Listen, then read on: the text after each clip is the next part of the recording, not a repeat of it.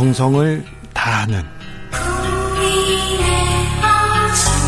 국민의 방송. KBS 주진우 라이브. 그냥 그렇다고요.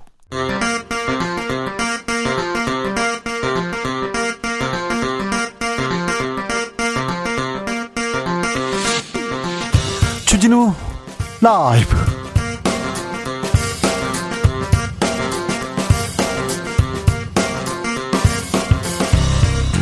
2022년 6월 21일 화요일입니다. 안녕하십니까. 주진우입니다. 오늘 오후 4시 한국형 발사체 누리호가 우주를 향해 날아올랐습니다.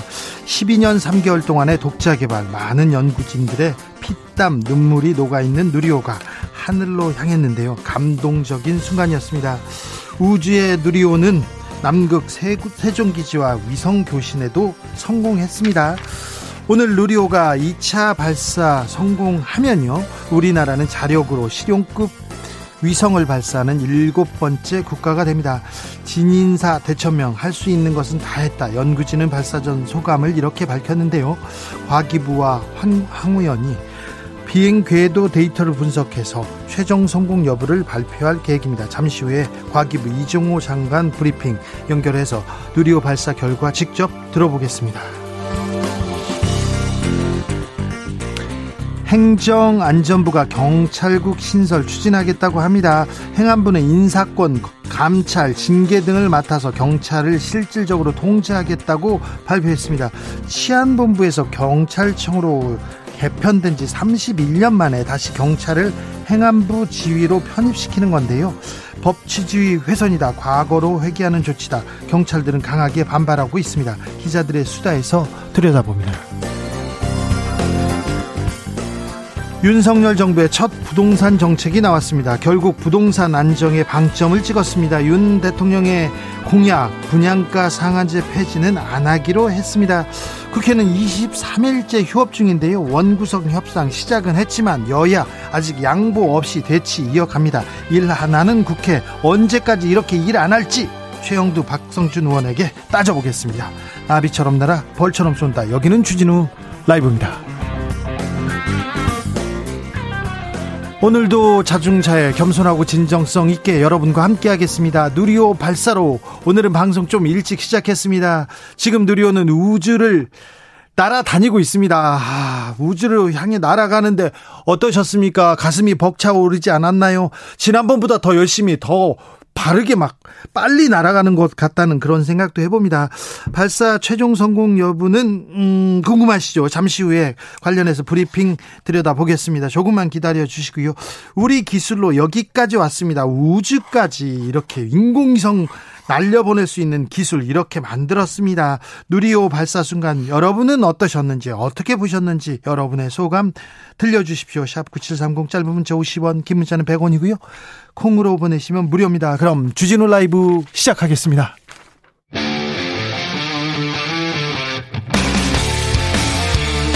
탐사보도 외길 인생 20년 주 기자가 제일 싫어하는 것은? 이 세상에서 비리와 부리가 사라지는 그날까지 오늘도 흔들림 없이 주진우 라이브와 함께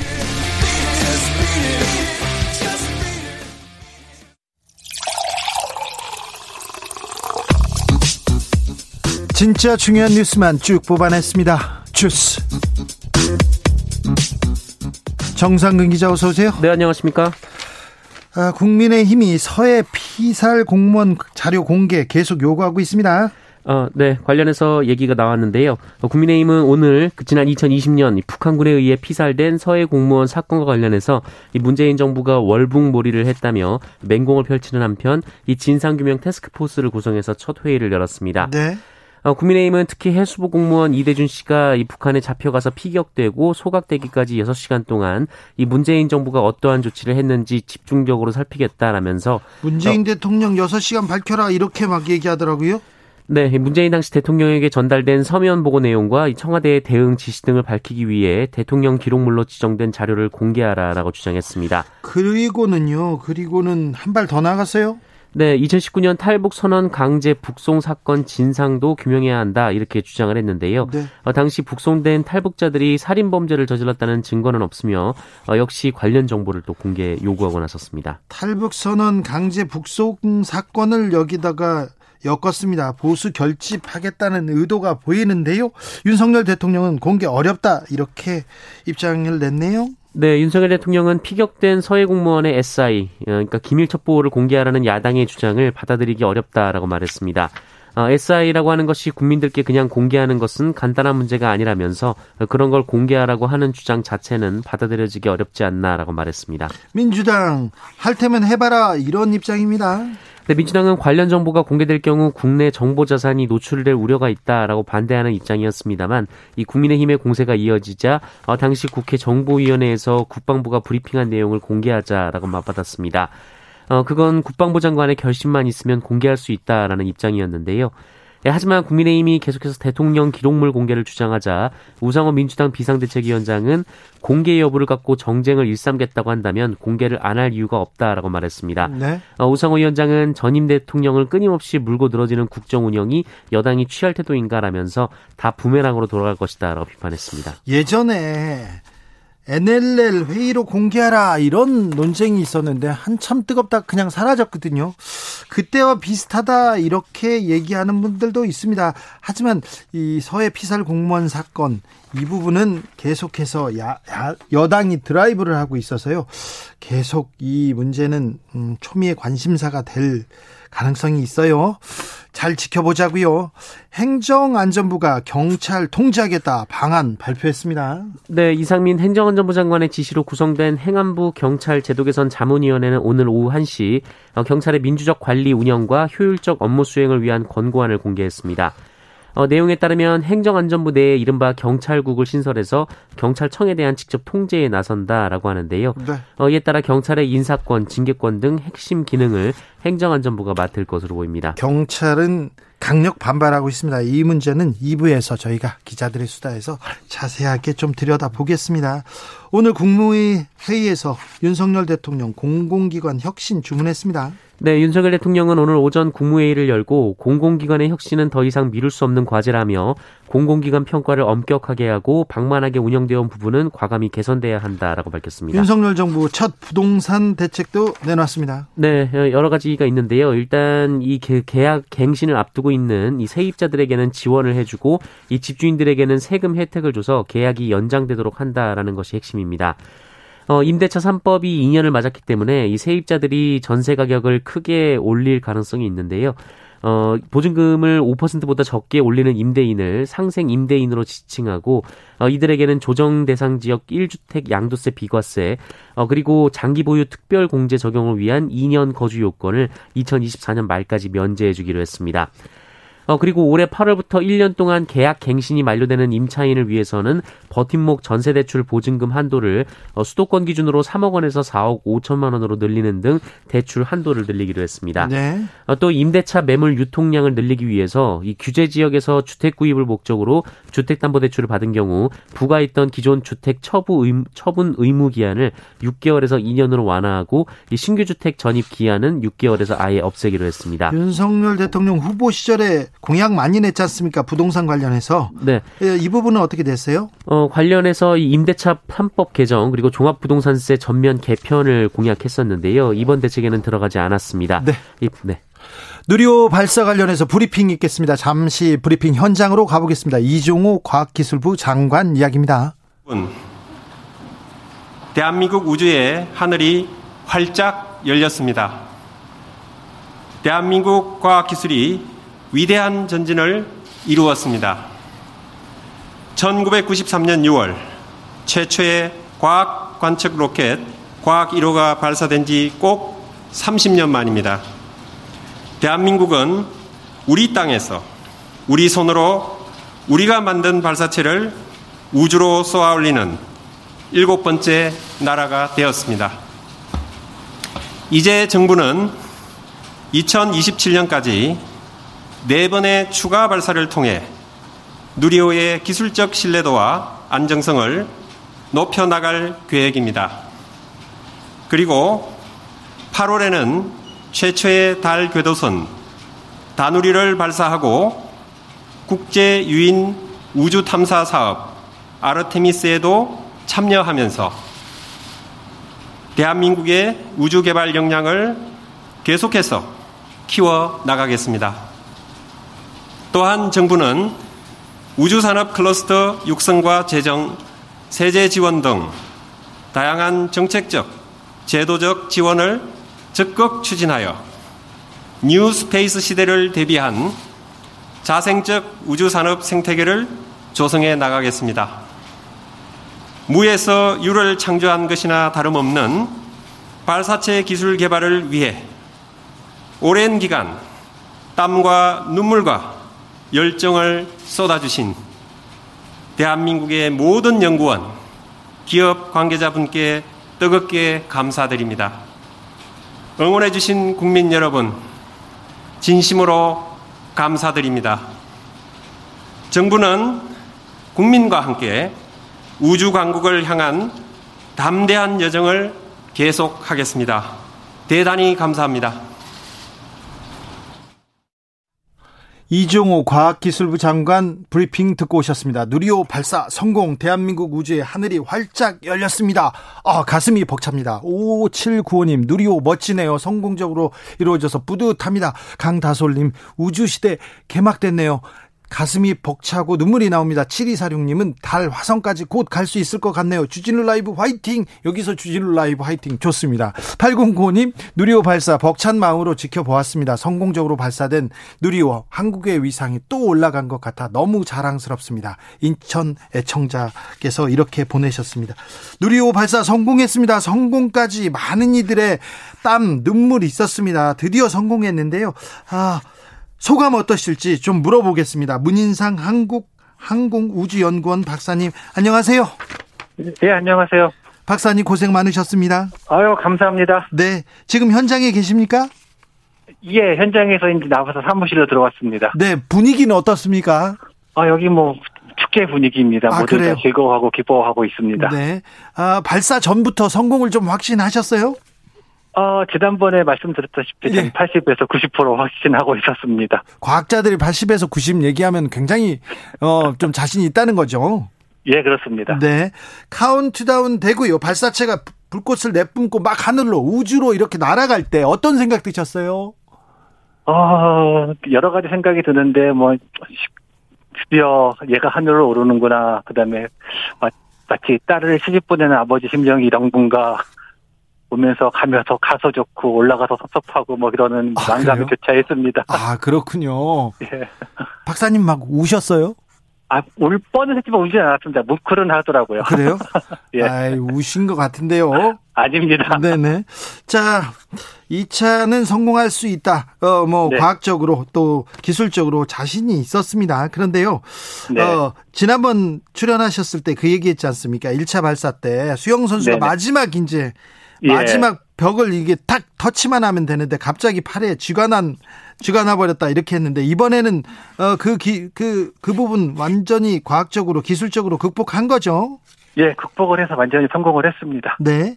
자, 지금 누리호는 우주로 날아간 겁니까? 얼마만큼 지금 날아간 겁니까? 어, 일단 누리호는 이제 1단하고 2단은 바닷속에 추락을 했을 거고요, 지금쯤은. 네. 그다음에 3단은 아마 위성과 같이 궤도를 돌다가 천천히 이제 고도를 잃고 지구로 떨어질 겁니다. 네. 지금 그러면 우주로 날아가서 이제 그 인공위성을 싣고 지금 우- 우주 상공을 날아가게 되는 겁니까? 이 누리호는 위성을 이제 배출을 했기 때문에 자기 역할을 다 하고 이제 예. 지상으로 떨어질 거고요. 예. 우주를 계속 도는 거는 이 위성만 계속 돌 겁니다. 아, 그렇군요. 근데 네. 저기 1단, 2단, 3단 이 이렇게 로켓 있지 않습니까? 네네네. 어디에 떨어집니까? 이거 다른 나라에 떨어지면 안 될 텐데 우리가 가져와야 될 텐데요. 아, 일단 그 회수는 안 하고요. 예. 일단은 전부 공해상으로 떨어집니다. 일단 같은 경우는 이제 그 일본 끝 남단의 서쪽 그리고 오키나와 상부 오키나와 약간 북쪽에 떨어지고요. 예. 그다음에 이제 payload 덮개가 떨어지는데 payload 덮개는 어디냐 그 배, 그 대만하고 필리핀 중간 수역의 동쪽에서 떨어지고요. 네. 그다음에 마지막에 2단은 그 뉴기니 섬 북쪽에 떨어집니다. 나, 그 어디 어디 떨어지는 것도 다 아는군요. 근데 예. 회수 안 합니까, 이거? 예, 회, 예, 회수하기 너무 힘들어요. 그래요? 아, 네. 저는 일본이 이렇게 이것도 가져갈까봐. 아니면 북한, 일단- 북한에서도 가져갈까봐. 그게 이제 별로 걱정 안 하셔도 되는 게 예. 굉장히 그 빠른 속도로 달, 그 날다가 바닷속으로 추락하는 거기 때문에 그 쉽게 생각하면은 뭐 굉장히 높은 빌딩에서 콘크리트로 떨어지는 거랑 비슷해요. 그래가지고 네. 바닷속에 추락하는 순간 산산 조각 날 겁니다. 아, 그래요? 그런데요. 박사님, 누리호 발사 성공이 뭘 의미하는지 가장 큰 수학은 뭔지도 알려주십시오. 노래 선거 가장 큰 거는 이제 우리도 우리 손으로 위성을 쏠 수 있다라는 이제 그 기술적인 확보가 된 것이고요. 예. 두 번째는 이제 국민들 어떤 염원도 이루어진 것 같고 그다음에 네. 가장 무엇보다도 여태까지 우리가 위성을 쏠려면은 외국 발사체에 의존을 해서 쏴야 됐잖아요. 예. 예, 그러는 와중에 우리 위성의 정보가 외국으로 이렇게 누출될 가능성이 있었는데 예, 그런 거를 사전에 우리가 통제를 할 수 있었다라는 것도 아주 큰 의미가 될 거라고 생각을 합니다. 자, 인공위성까지 쏘아 올릴 기술이 있어요. 그러면은 달에 갈 기술도 조금만 보충하면 생기는 겁니까? 예, 달까지는 아마 갈 수 있을 것 같습니다. 달까지는 예, 달- 지금 현재 그 우리 8월 달에 네. 그 외국의 발사체를 이용해 가지고 우리 달 탐사선에 갈 거고요. 달 탐사선이 갑니까? 8월에? 예, 갑니다. 네. 그다음에 그 향후로는 우리 발사체를 가지고 우리 달, 탐- 달 탐사선을 달로 보낼 계획도 지금 세우고 있습니다. 어, 그럼 박사님 우리가 달까지 가는 갈 능력은 있는 거네요? 예, 거, 있다고 보셔도 될 것 같습니다. 아, 굉장히 큰 의미 같은데요. 일단 예. 예. 달나라에 간다. 이거는 굉장히 큰 의미 같습니다. 네. 어, 자, 이 발사에 성공하면서 일곱 번째라고요, 우리가 전 세계에서. 어, 아마 그렇게 될 것 같습니다. 정확하게 지금 조사해 보진 한그 정도 되는 것 같습니다. 네. 자, 그러면 우주 개발 선진국이라고 말할 수도 있습니까? 어, 그렇죠. 이제는 그렇게 말할 수도 있을 것 같습니다. 북한은 우리보다 지금 약간 앞서 있습니까? 이제는 우리가 없었다고 볼 수 있을 것 같아요. 아? 그러냐면은 예. 예. 그 지난번만까지만 하더라도 예. 위성, 북한은 실용 위성을 무죄 쏘았죠. 올렸고 예. 예. 우리는 아직까지 올린 적이 없는데 네. 이번에 위성을 올려가지고 우리가 위성의 그 궤도에 위성을 올릴 수 있는 능력이 더 크다는 걸 보여줬어요. 아, 북한을 앞질렀습니까? 앞질렀습니까? 예, 예, 더 큰 위성을 더 좋은 위성을 우주에 우리가 투입을 할 수 있다라는 게 증명이 됐기 때문에 네. 이제는 드디어 우리가 앞질렀다라고 봐도 될 것 같습니다. 아, 그래요? 사실 저 미사일 쏘고 막 그러면 좀 가슴 네. 속에, 아, 우리보다 예. 미사일은 잘 쏴. 인공위성도 먼저 쏘았어. 그런 게 있었는데, 이제 우리가 자부심을 가져도 되겠네요.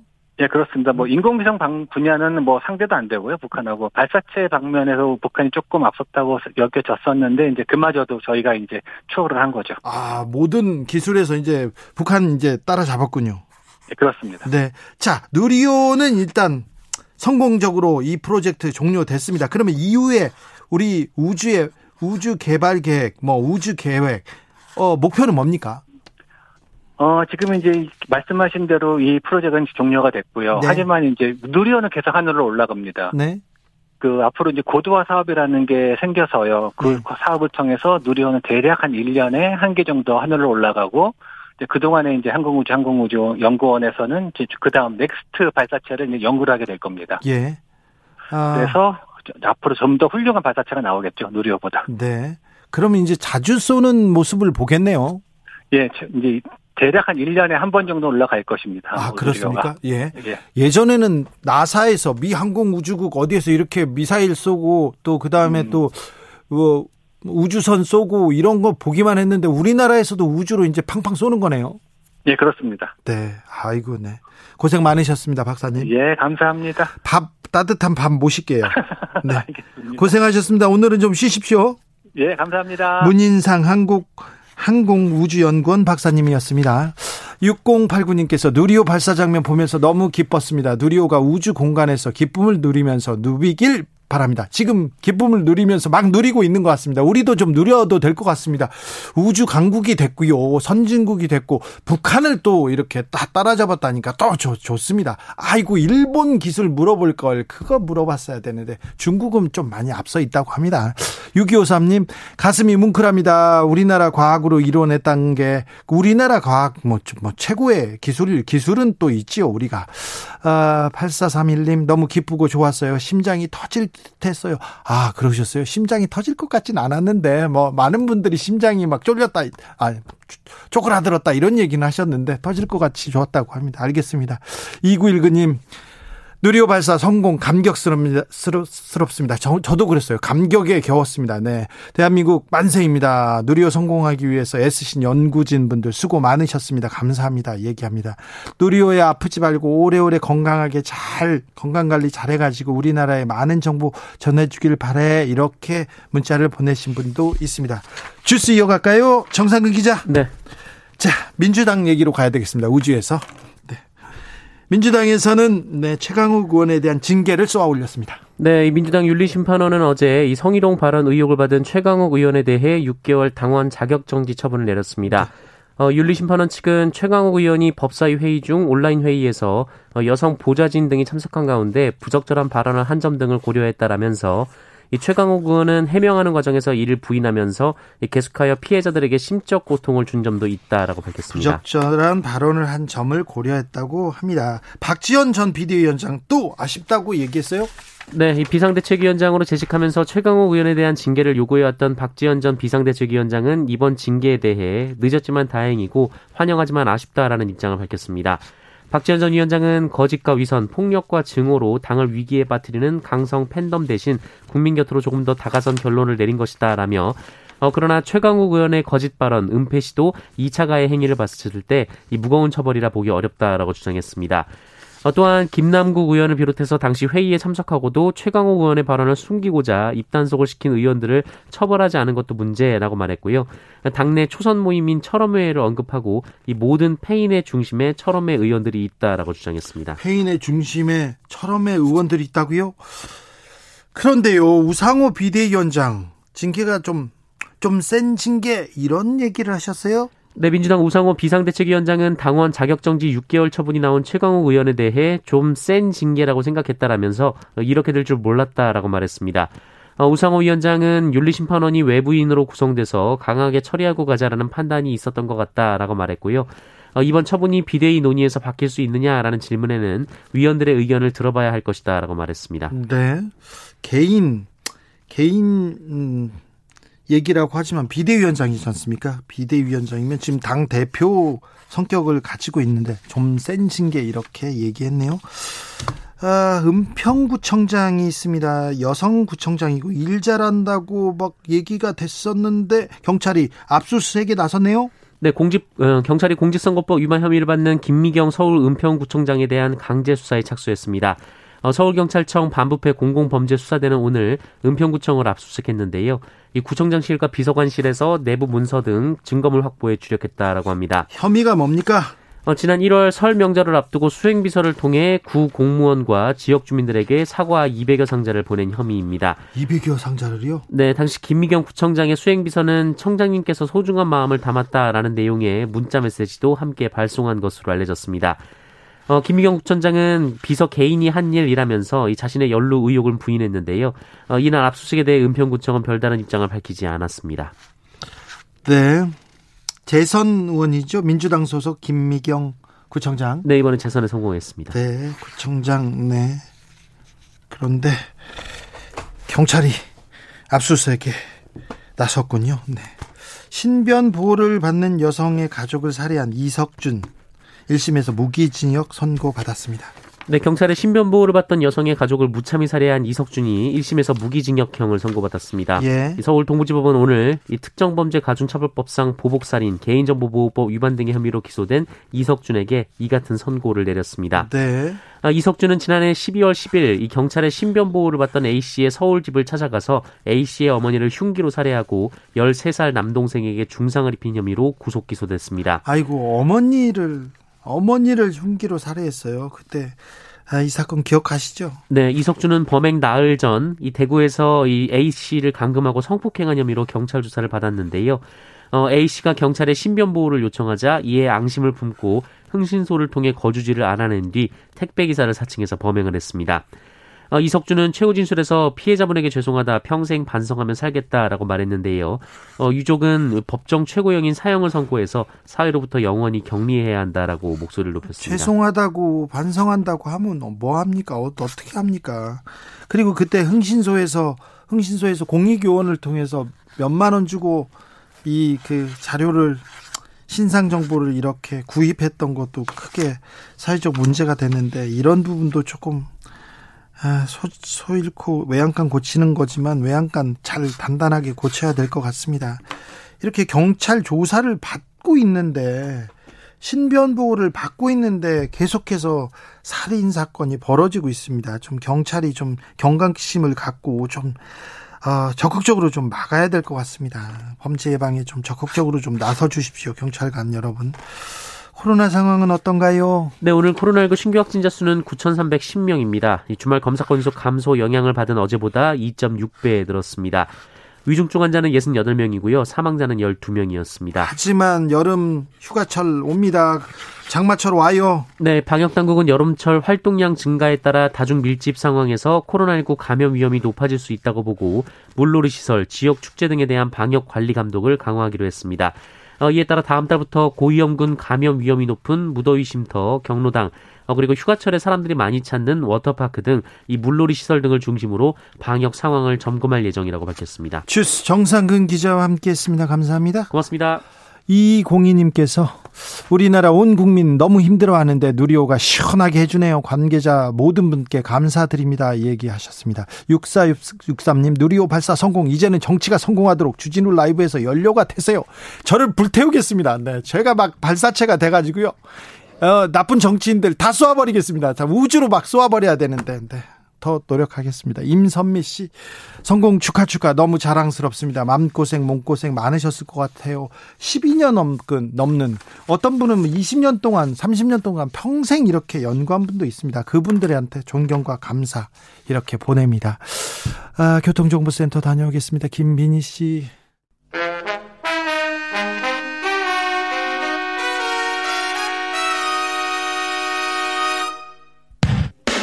주진우 라이브 돌발 퀴즈. 오늘의 돌발 퀴즈는 객관식으로 준비했습니다. 문제를 잘 듣고 보기와 정답을 정확히 적어 보내주세요. 오늘 정부가 부동산 대책을 발표했습니다. 그중 가장 눈에 띄는 건 이른바 착한 임대인, 상생 임대인 제도 개편인데요. 1세대 1주택 양도소득세 비과세 및 장기 보유 특별공제에 필요한 2년 거주 요건을 완전 면제하기로 했습니다. 자, 여기서 문제 드릴게요. 상생 임대인은 직전 계약 대비 임대료를 몇 퍼센트 이내로 인상한 집주인을 가리키는 말일까요? 보기 드릴게요. 1번 50%, 2번 5%, 다시 들려드릴게요. 1번 50%, 2번 5%, 샵9730 짧은 문자 50원 긴 문자는 100원입니다. 지금부터 정답 보내주시는 분들 중 추첨을 통해 햄버거 쿠폰 드리겠습니다. 주진우 라이브 돌발 퀴즈 내일 또 만나요.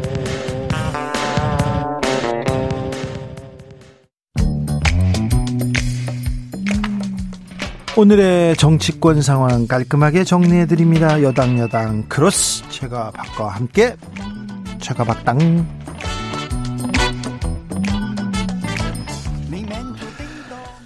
여야 최고의 파트너입니다. 주진우 라이브 공식 여야 대변인 두 분 모셨습니다. 최영두 국민의힘 의원 어서 오세요. 네, 안녕하십니까. 박성준 더불어민주당 의원 어서 네, 오세요. 안녕하세요. 경축 누리호 발사 성공, 정치도 제발 제발 성공 좀 하세요. 3047님께서 얘기하십니다. 저 누리호 발사 어떻게 보셨습니까? 네, 매우 감격적인 예, 장면이었습니다. 뭐 국민 오늘 오후에 거의 생방송 다 돼 방송사들이 네, 그죠? 예. 그리고 일단 궤도에 성 올라갔으니까 우리 우주 항공의 새로운 열릴 것 같습니다. 네. 네, 아니 저는 오면서 주진우 라이브 들으면서 왔어요. 아 그렇습니다. 인터뷰 하시더군요. 어떤 박사님하고 네, 인터뷰하면서. 박사님하고도 얘기했는데 이제 우리의 이제 우주 시대가 열리는 거죠. 그만큼 이제 과학 기술이 발전됐고 네. 우리의 과학 기술이라는 것이 실질적으로 예전에 뭐 5대 기간 산업을 뛰어넘어서 이제 항공 우주 시대 연가 아니겠습니까? 네. 그 모멘텀이 된 거고요. 어 이제는 우리나라가 이제 새로운 시대에 우주항공 시대의 주역이 될 수 있는 터전이 된 것이죠. 사실 네. 이렇게 로켓 이렇게 인공위성 기술, 우- 뭐 우주 기술 관련해서는 좀 우리가 조금 다른 분야에 비해서 좀 뒤처진 거 아니냐 했는데 네. 좀 많이 따라잡은 네, 것 같아요. 네, 이젠 네. 달까지는 그냥 갈 수 있는 기술이 있답니다. 아까 들어보니까 그렇던데 아, 네. 보면은 이게 그런 것 같아요. 전, 전 세계에서 이제 과학 기술이 발전에 의해서 그 나라가 얼만큼 성장하느냐가 척도가 되지 않습니까? 네. 근데 이 우주과학 기술에 대해서는 우리나라가 좀 미진하다 이런 얘기가 있었는데 그렇죠. 이거는 네. 이제 완전히 불식시키는 것 같아요. 네. 아유, 네. 대단합니다. 전 분야에서 한국, 아유, 대단합니다. 문화 예술계, BTS 뭐, 나오면 뭐, 빌보드 막 하고요. 또, 피아노, 피아니스트, 아, 18살짜리 그 이- 친구가. 제가 그러니까 네. 이 정부가 일을 가만히 저 너무 간섭하지 않고 네. 창의적으로 일할 수 있도록 도와주면 규제를 많이 풀어주면 나라가 잘 될 것 같습니다. 정치권만 잘하면 된다고 합니다. 정권. 자, 그런데 23일째 국회는 공회전 중이랍니다. 왜 일 안 하는 국회가 된 겁니까? 의원님 좀 따져 물어야 되겠습니다. 최영도 의원님. 이게 참 난처합니다. 그런데 이 정권은 교체가 됐는데 국회에서 제1당은 여전히 민주당입니다. 180석 가까운 당이어서 지금 민주당하고 이제 우리가 벌써 한 20년 전에 2000, 2004년인가요? 그 당시에도 대통령은 노무현 대통령이었는데 국회의장은 야당 박관영 의장이었고 당시에 이제 법사위원장을 민주당이 했습니다. 야당이. 그러니까 1당과 2당이 서로 국회의장과 법사위원장을 서로 나눠 가져서 우리 국회가 특별하게 이게 협치 전통이 있거든요. 김영삼, 아, 김대중 대통령 때 만들어서 그 당시에 이제 어, 김대중 총재 시절에 만들었죠.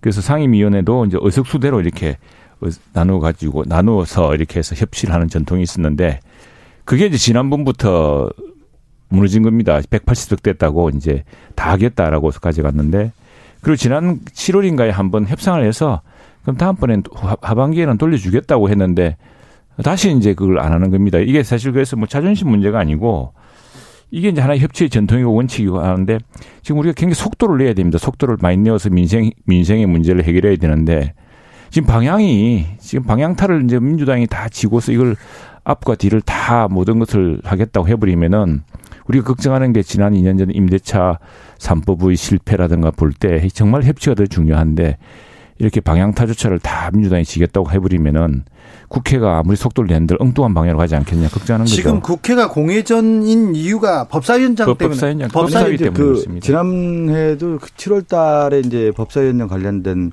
협의의 내용도 우리 뭐 최영두 의원님도 이- 21대 국회 할 때 초기에. 법사위원장 관련된 부분에 대한 원구성할 때 가장 쟁점이었는데 네. 이 법사위원장을 갖느냐의 문제보다는 가장 중요한 것이 법사위의 권한과 책임에 대한 부분이었거든요. 체계작구에 대한 관련된 부분인데 네. 그 당시 지난해 7월 달에도 여야가 합의하고 협의할 때 가장 중요한 게 법사위원장을 그 국힘에게 넘겨주더라도 체계작구의 권한을 축소시키자. 네. 그리고 체계작구의 심사기간도 줄이자. 이런 쪽에서 이미 합의를 하고 넘어갔단 말이죠. 네. 그러니까 지금 만약에 이번 다시 이제 후반기 원구성을 할 때 법사위원장의 문제가 그 문제를 해결을 해야 법사위원장의 문제가 해결되는 건데 네. 무조건 가져가겠다고 하면 안 되는 것이죠. 그러니까 뭐냐면 우리가 협의를 할때 야당에게 국민의힘에게 넘겨주겠다고 협의를 했지만 그 이전에 뭐였냐면 제가 설명한 것처럼 체계 작구에 대한 권한 조정을 먼저 해야 된다라고 했는데 조정이 안 되고 있습니까? 그 조정을 안 하고 무조건 넘기라고 하니까 그러면 그때 넘기는 게 협- 협의의 조건이었다 합의의 조건이었다 이렇게 얘기하는데 사실 그렇지가 않은 거죠 전제 조건이 분명히 있었던 거죠 그걸 아, 해결을 한 다음에 넘어가는 건 맞는. 이렇습니다. 그게 네. 지난번에 합의 내용이 뭐냐면요. 그 당시 법사위가 사실은 민주당이 그 당시에 이제 법사위를 가져간 뒤에 법사위가 그냥 그 모두를 지고 있습니다. 네. 법사위를 통과돼야지만이 이제 본회의에 이게 옥상옥이에요. 예, 이게 병목 그래 병목 현상이 생기는데 그 병목을 지고 있는 게 이제 법사위원장입니다. 그래서 법사위원장이 자구 체계만 심사를 해야지 네.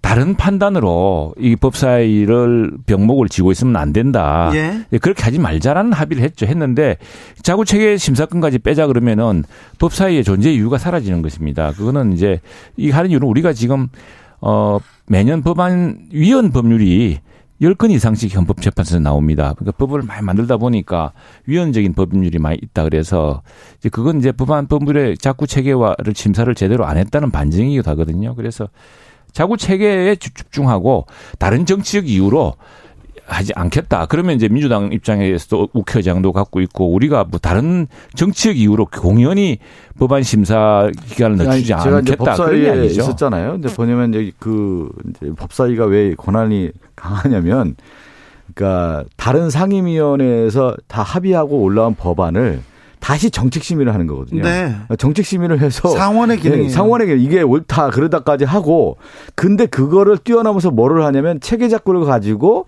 이 법안을 통과시킬 것인지 마실 것인지 각 당의 이해관계에 따라 이제 조정이 한단 말이죠. 그래서 네. 이 문제가 워낙 크니까 법사위원장에 관련된 부분을 넘겨주더라도 실질적으로 체계작구에 대한 권한 조정을 해야 된다. 이것이 이제 어떻게 보면 세트인 거죠, 세트. 네. 근데 지금 국민의힘에서는 그 부분은 합의에 대한 내용 전체를 어, 음, 어떻게. 보면 부인하는 결과가 되는. 것이죠. 아무튼 지금. 이 부분 때문에 대선 전에는 법사님 때문에 대선 이후에는 법사위원장 때문에 계속 이거 좀 국회가 지금 공전하고 있습니다. 자, 어, 행정안전부에서 자치경찰 아니요 경찰 통제 권고안 발표했습니다. 이 부분은 어떻게 보시는지요?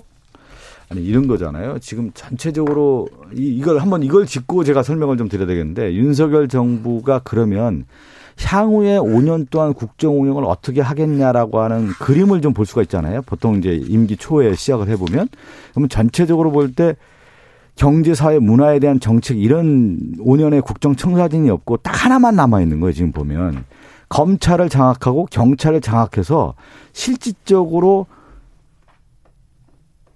법, 법에 의한 통치를 하겠다라고 하는 권한의 집중을 통해서 통치하겠다라는 의도가 보이는 거예요. 그래서 경찰도 역시 뭐냐면 어, 행안부를 통해서 직할 체제 하에서의 통치를 하겠다라고 하는 것이 지금 움직임의 이제 인사와 기- 감찰 통제권을 가지고 경찰까지 다 통제하겠다. 그래서 권력의 집중화를 통해서 향후 5년간을 통치하겠다라고 하는 것이 그대로 드러나는 거예요. 지금 그러면 우리나라의 권력기관 개혁은 뭐냐면 분할을 하고 분권하고 실적으로 분할 통치를 하는 거였는데 지금 이제 집중 통치로 가겠다라고 하는 것이죠. 최형두 의원님 그게 이제 global standard가 있고 세계적으로 경찰 제도가 어 이렇게 정비되어 있습니다. 그 제도에 맞춰 가자는 것이지 그걸 갑자기 할 수 있겠습니까? 그리고 또 하나 이것은 뭐 이 정부가 한 것이 아니고 경찰 제도 개선 위원회인가 뭐 있던 그 위원회에서 권고한 것인데 어, 선진국은 그렇습니다. 지금 경찰이 우리가 이제 검경 수사 분리하면서 수사권을 경찰한테 많이 넘겨줍니다. 이미 많이 넘어갔습니다.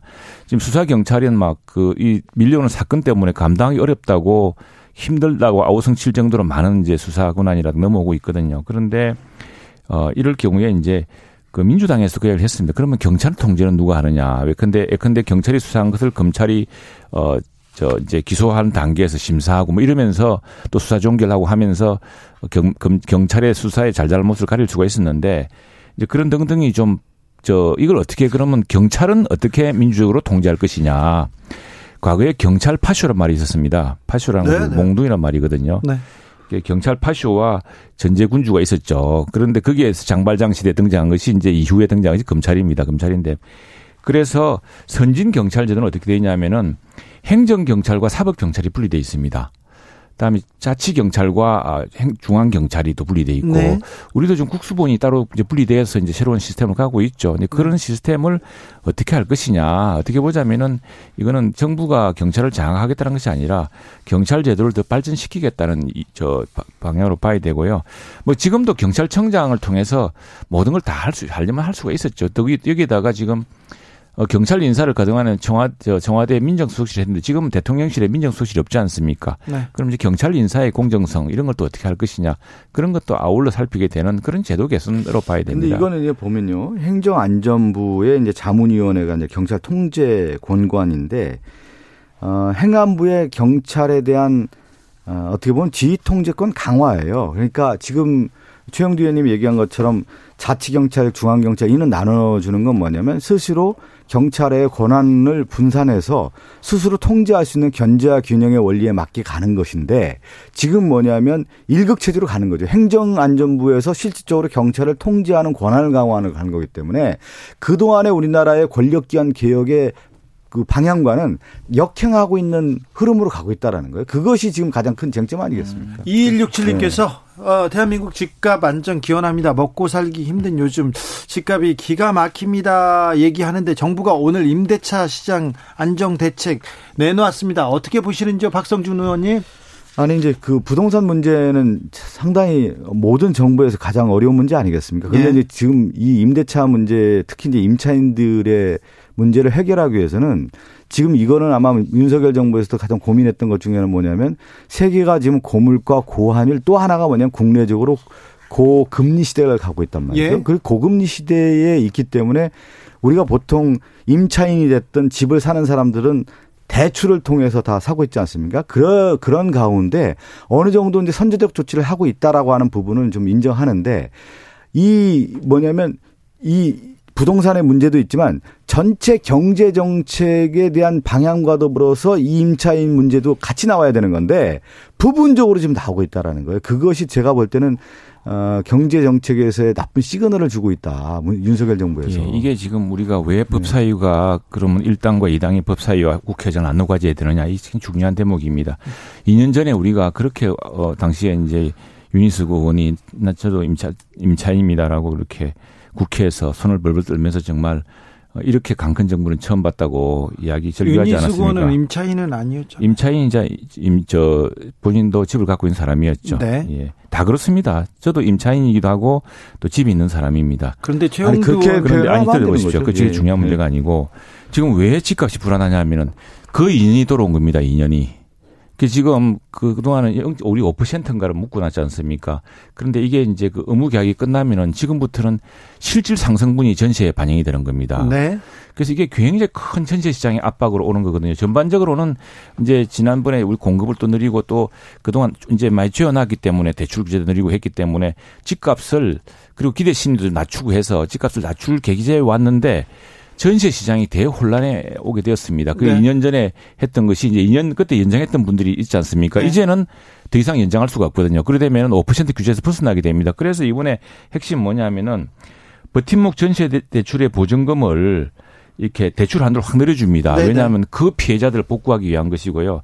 그래서 또 하나 시장에서 좀 임대인이 자발적으로 너무 폭등을 안 시키면은 네. 거기에 다른 그 뭐 실거주 인증이라든가 해서 세제 혜택을 주겠다는 그런 시장의 유화책입니다. 이게 2년 전에 우리 민주당은 그때는 이건 옳고 이렇게 해야 집값이 잡힌다는 그런 올고든 생각 하나만으로 밀어붙였겠지만 네. 그 후유증이 얼마나 시장에서 컸습니까? 그 후유증을 지금 진정시키기 위한 아주 불가피한 대책입니다. 그 상, 뭐 지금 보면 이제 정부에서 착한 임대인, 상생 임대인에게 대한 지원 강, 지원책 아니겠습니까? 이번에 네. 발표한 것들을 보면 그만큼 이제 부동산 시장에 대한 어, 어려움들이 나타난 거고 정부가 그렇게 발표하는 것이죠. 지금 네. 보면요. 예. 알겠습니다. 아, 최영두 의원은 임차인이자 임대인입니다. 근데 착한 임대인이시거든요. 근데 그 어디 가서 임차인이라고 얘기는 안 하시더라고요. 자, 넘어가겠습니다. 서해 공무원 왜, 피살. 왜, 네. 왜 그, 그렇게 또 삐딱하게. 아니, 삐딱하게가 아니라 최영도 의원님은 항상 그렇게 얘기하시잖아요. 아니, 나도 임차인인데. 임차인인데. 임차인 정확한 시장을. 아니, 최 의원님, 그 개념 규정을 좀 잘 해야 될 것 같아요. 음, 뭐냐면 음. 임차인이라고 하는 경우는 집이 없었을 경우에 임차인이라고 하는 거고 내가 집을 가졌어요. 예를 들어서. 음.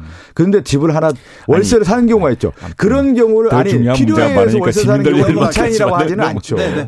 네. 그러니까 그거를 그 표현을 쓰면 안 된다는 거죠. 그렇죠. 왜 임차인이지? 나는 아이 그 누가 그렇게 표현을 씁니까? 임차인이 더 지금 보증금이 더 많아요. 아니 근데 최영도 의원은 저한테 이렇게 저는 뭐 임대를 줬는데 싸게 줘 착한 임대인이 있더라고요. 그래서 착한 임대인으로 알고 있습니다. 아니, 착해서 그런 게 아니고 네, 원래 임차인이기도 하죠. 빚이라고 네. 생각했기 때문에. 알겠습니다. 자 서해 공무원 피살 사건으로 넘어갈게요. 아 이 문제가 굉장히 뜨거운 화두로 떠오릅니다. 여기에 또 하나 뭐 어, 북송한 탈북자 이 내용도 또 해명하라 이렇게 얘기 나왔습니다. 최영도 의원님 왜 이렇게 이게 이게 중요한 사안이 되고 있습니까? 우선의 유족들 첫 번째는 서해 공무원 아들과 그 가족들이 내내 해왔습니다. 그래서 사실은 이게 이 정부에서 시작된 게, 이 정부 들어와서 시작된 게 아니고 지난해 12월인가 지난해 지난해에 국가인권위원회가 유족들의 편을 들어줬습니다. 손을 들어줬습니다. 왜냐하면 당시에 월북이라고 단정하고 또 무슨 빚이 있네 없네라는 이런 사실과 다를 수 있는 이야기를 해서 월북으로 몰아갔던 측면이 많았거든요. 그래서 그 당시에 유족들이 국가인권위원회 대통령에도 하소연하는 편지도 보내고 하고요. 예, 예 네. 국가인권위원회에서 그 과도한 표현과 일방적인 게 있었다고 해서 시정 조치를 했습니다. 했는데 그 시정 안 된 채 정부가 이제 끝났죠. 끝났는데 새 정부에서 다시 이 문제가 이게 중요한 문제 아니겠습니까? 우리가 모든 국민 한 사람 한 사람의 생명이라는 것이 그렇게 가볍게 다뤄지지 않아야 되는 거 아니겠습니까? 그래서 우리가 저 몇십 년 전에 그런 그 역사적 사건에 대해서도 다시 한번 생각하게 되고 또 억울한 죽음이 없도록 다시 한번 진상조사도 하게 되고 끝없이 진상조사 해왔는데 이 문제는 명백히 유족이 있고 또 막상 이번에 그래서 유족들의 그 희망에 따라서 원망에 따라서 어 조사를 해봤더니 당시에 이걸 일부러 좀 월북이라는 네. 쪽으로 몰고 아. 가려고 했던 증거들이 막 드러나니까 이제 이게 문제가 되는 거죠. 자, 그러면 이거는요. 최영전이 두 가지로 크게 좀 나눠서 봐- 볼 필요가 있을 것 같아요. 그러면 서해 공무원 피살 사건 아닙니까? 그러면 당시에 정부가 북한에게 어떻게 했는지 를 이제 따져봐야 되겠죠. 그랬을 경우는 북한이 피해 공무원을 피살했었던 사건에 대해서 문재인 정부가 강력하게 북한을 규탄했고 북한에서 사과까지 하- 하지 않았습니까? 그 문제가 이제 가장 핵심인 거고요. 지금 최영두 의원이 두 번째 얘기한 그러면 유족의 아픔에 대한 것은 저희가 좀 같이 아파하고 월북 문제냐 아니냐를 가지고 계속 지금 나오는데 그러면 이 얘기가 나온 거예요. 가장 쟁점은 군 당국의 특별 취급 정보 공개 SI 아니겠습니까? 저도 예. 그 당시에 국방이 있었어요, 제가요. 네네. 그 당시 국방이 있었는데 야당 의원들도 어, 제가 기억하기로는 월북에 대한 얘기를 좀 했었습니다. 예. 근데 그 당시 이제 이것이 월북이냐 아니냐는 쟁점이 아니었어요. 왜 예. 그러냐면 북한에 의해서 사격을 한 문제가 가장 큰 쟁점이기 때문에 우리 정부가 항의를 하고 거기에 대한 북한이 사과 발언까지 했던 문제였기 때문에 그랬는데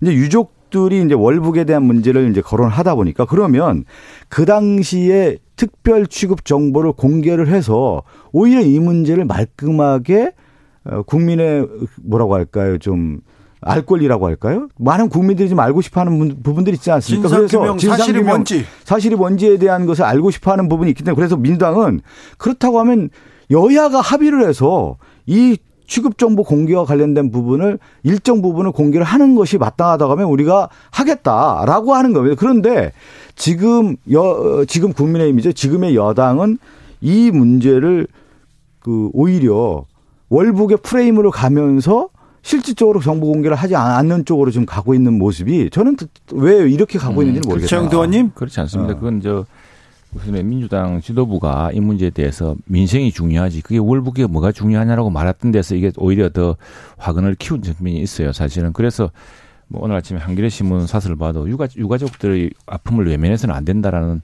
사설 대목도 나옵니다. 나오는데 그 이건 이제 해법이 있겠죠. 우선에 비공개 문제라면은 우리가 정보위에서 하듯이 그렇죠. 여야 의원들이 그럼 군사 정보를 한번 보자 당시에 어떻게 했던 것인지 보면 네. 되는 것이고 그렇게 해서 하면 되는 건데 지금 에서 이 문제를 가지고 아니 그 지금 조사 결과 검찰 경찰 어딥니까 해경. 당- 해경하고 해보니까 당시에 굳이 그걸 월북으로 여러 가지 월북 정황과 맞지 않는데 월북으로 이렇게 예단하려고 했던 여러 것이 있어서 그걸 이제 잘못됐다고 이야기하고 있지 않습니까? 예, 예. 그렇다고 한다면은 그 당시에 그럼 지게 누가 어떻게 해서 그게 사실 청와대 기록이 더 중요한 거죠. 왜냐하면은 이전에 세월호 때 대통령이 그 몇 시간 동안 뭐 했느냐 가지고 전부 그렇게 뭐 하지 않았습니까? 그러다가 정부가 끝나고 난 뒤에 갑자기 청와대 캐비넷에서 없던 문구이 나오고 막 그랬는데 지금 뭐 그렇게까지는 않다 하더라도 왜 그렇게 그걸 판단을 예단을 그렇게 해서 이게 우리나라에서 이 한 사람의 국민의 생명이 또 소중할 뿐더러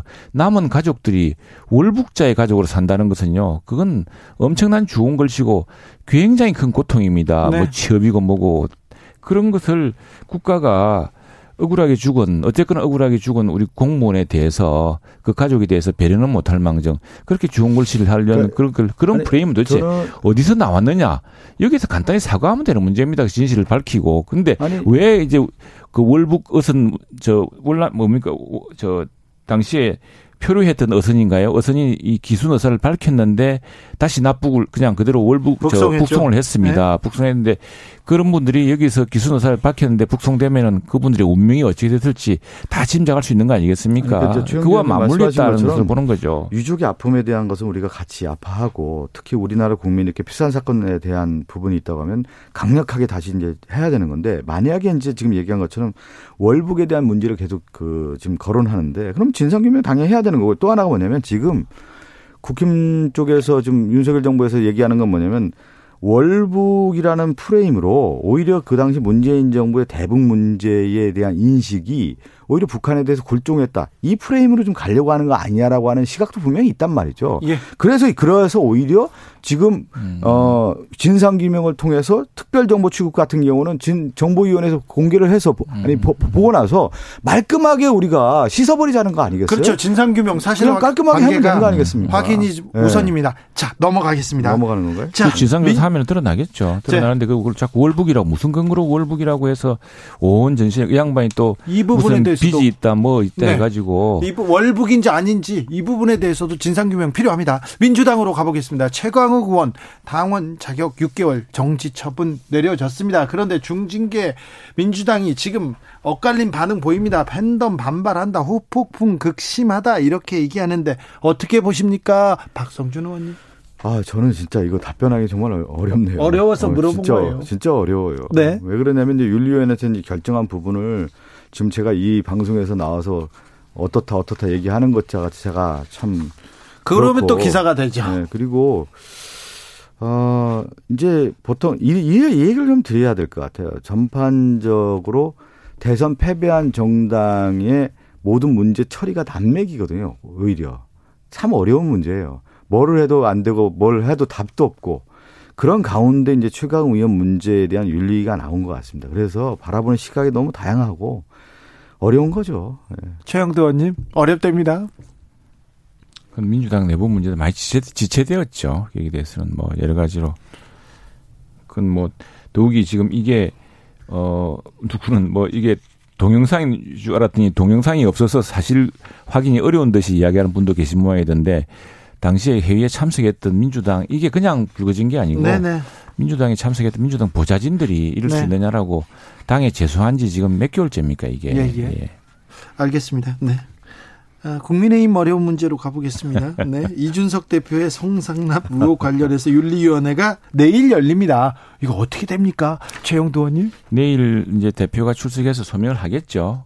예. 이준석 대표는 나가겠다고 했는데 어디로 나오라는 얘기가 없대요. 음, 그건 이제 윤리위에서 네. 뭐 출석이 필요하면 출석이 필요하니까 이렇게 오라고 할 테고 네. 그건 뭐 어차피 밝히지 않을 문제고 저는 뭐 어, 어쨌든 이준석 당대표가 지난 대통령 선거와 지방 선거에서 당 대표로서 두 분의 선거를 승리로 이끈 사실은 사실입니다. 사실이지만 네.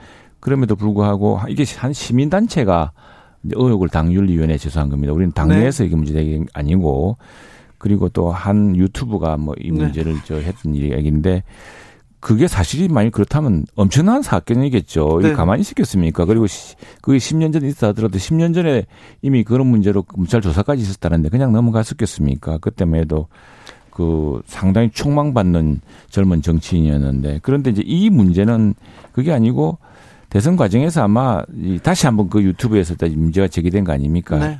어, 이걸 갖다가 입막음 하려고 했다 뭐 이런 이야기인데 그 이제 내일 소명이 들어봐야겠죠. 근데 사안 자체는 이 상, 이게 문제가 이제 성상납이 있으냐 이런 문제가 아닙니다. 쟁점이. 예. 지금 우리 이양희 위원장이 이야기하는 것은 그 당직자로서의 처신이 그런 무슨 소문 협박하는 사람한테 그렇게 해서 하는 게 맞느냐. 예. 근데 그게 이제 여기서 또 규명돼야 될 것은 그러면 그 실제로 누가 그렇게 만났느냐. 예, 근데 이제 당시 정황을 보자면은 뭐 그 누군가가 아니 대선 앞두고 정, 저 제대로 사실 규명이 안 되는 문제를 가지고서 계속 소문을 만들고 이렇게 하니까 이게 대선에 큰 영향을 줄 사안이 됐잖아요. 그래서 그 문제를 가지고서 이제 이야기를 해보려고 당 대표 측근이 누가 갔던 모양인데 이제 그런 문제 가지고 적절한 처신이었느냐. 네. 그리고 아니, 왜 그랬느냐. 네. 이런 문제들에 대한 뭐 내일 결정이 뭐 나겠지만 결정이 나겠죠. 이 문제가 왜 불거졌냐 보면은 결국은 국민의힘 내부의 권력투쟁 과정에서 나온 거 아니겠습니까? 보통 시민단체가 이렇게 얘기했다고 하는데 그 시민단체에는 항상 뒤에 정치적 세력이 있는 거예요. 그랬을 경우에 우리가 알듯이 이준석 제거 작업이 분명히 들어갈 거라고 얘기 나왔고 이준석 대선 끝나고 나서 이준석 당대표를 축출할 것이다라고 하는 얘기가 나왔는데 윤핵관과의 윤핵, 갈등도 그 갈등이 이어지고요. 있었고 또 하나는 뭐냐면 윤석열 당시 후보와 이준석 대표와의 갈등이 얼마나 컸습니까? 네. 그러면서 윤핵관과의 갈등이 컸기 때문에 대선 이후에 이준석 당대표는 자리가 없을 것이다 라고 하는 예측이 있었는데 그대로 드러난 거고 그런 가운데 뭐가 나오냐면 이런 걸 하나 만드는 거죠. 어떻게 보면. 왜 10년 전에 또 이게 10년 전에 일이 왜 나왔겠습니까? 그러면 그것은 폭발력이 있는 이슈를 하나 만들어서 이걸 이제 하나 과정에 대선 과정에서 나왔던 문제고 결국은 토사구팽이라고 한 표현이 여기서 맞는 거죠. 그러니까 이준석 당 대표는 모든 선거의 승리의 가장 주역이었는데 결국은 승리의 씨앗을 못, 못- 같이 나눠 먹지는 못하는 것이죠. 민주당의 희망 사항이고 지금 상황은 그렇습니다. 이 집권 초기에 더구나 거대 여- 야당이 있는 이 상황에서 이게 지금 이제 당 우리가 권력 투쟁으로는 번질 수가 없고 권력 투쟁 성격도 아닌 것이 이 문제는 어 만일 이게 되면은 당 우리 경 저 전당대를 다시 해야 됩니다. 근데 전당대회라는 네, 그렇죠. 이게 엄청난 블랙홀이거든요. 네. 그 집권 초기에 소수 여당의 그 더구나 대통령이 뭔가 일을 하는데 국내의 모든 악재란 악재란 다 이덮친 상황에서 네. 당 전체가 새로운 권력 그 당내 권력을 위한 몰입한다. 그 누구도 바라지 않은 상황입니다. 누구도 바라지 않는데 윤핵관들과 지금 이준석의 갈등 굉장히 음. 좀 첨예합니다. 그거는, 그거는 뭐 그렇게 첨예한 것 같지는 않고요. 네, 알겠습니다. 자꾸 이미, 이미 제거 민주당의- 작업에 들어갔다고 네. 민주당의- 최영두, 박성준 두 분 감사합니다 오늘. 왜 이야기 다 안 들어주고 네. 아, 전공 스승 얘기 못했네요.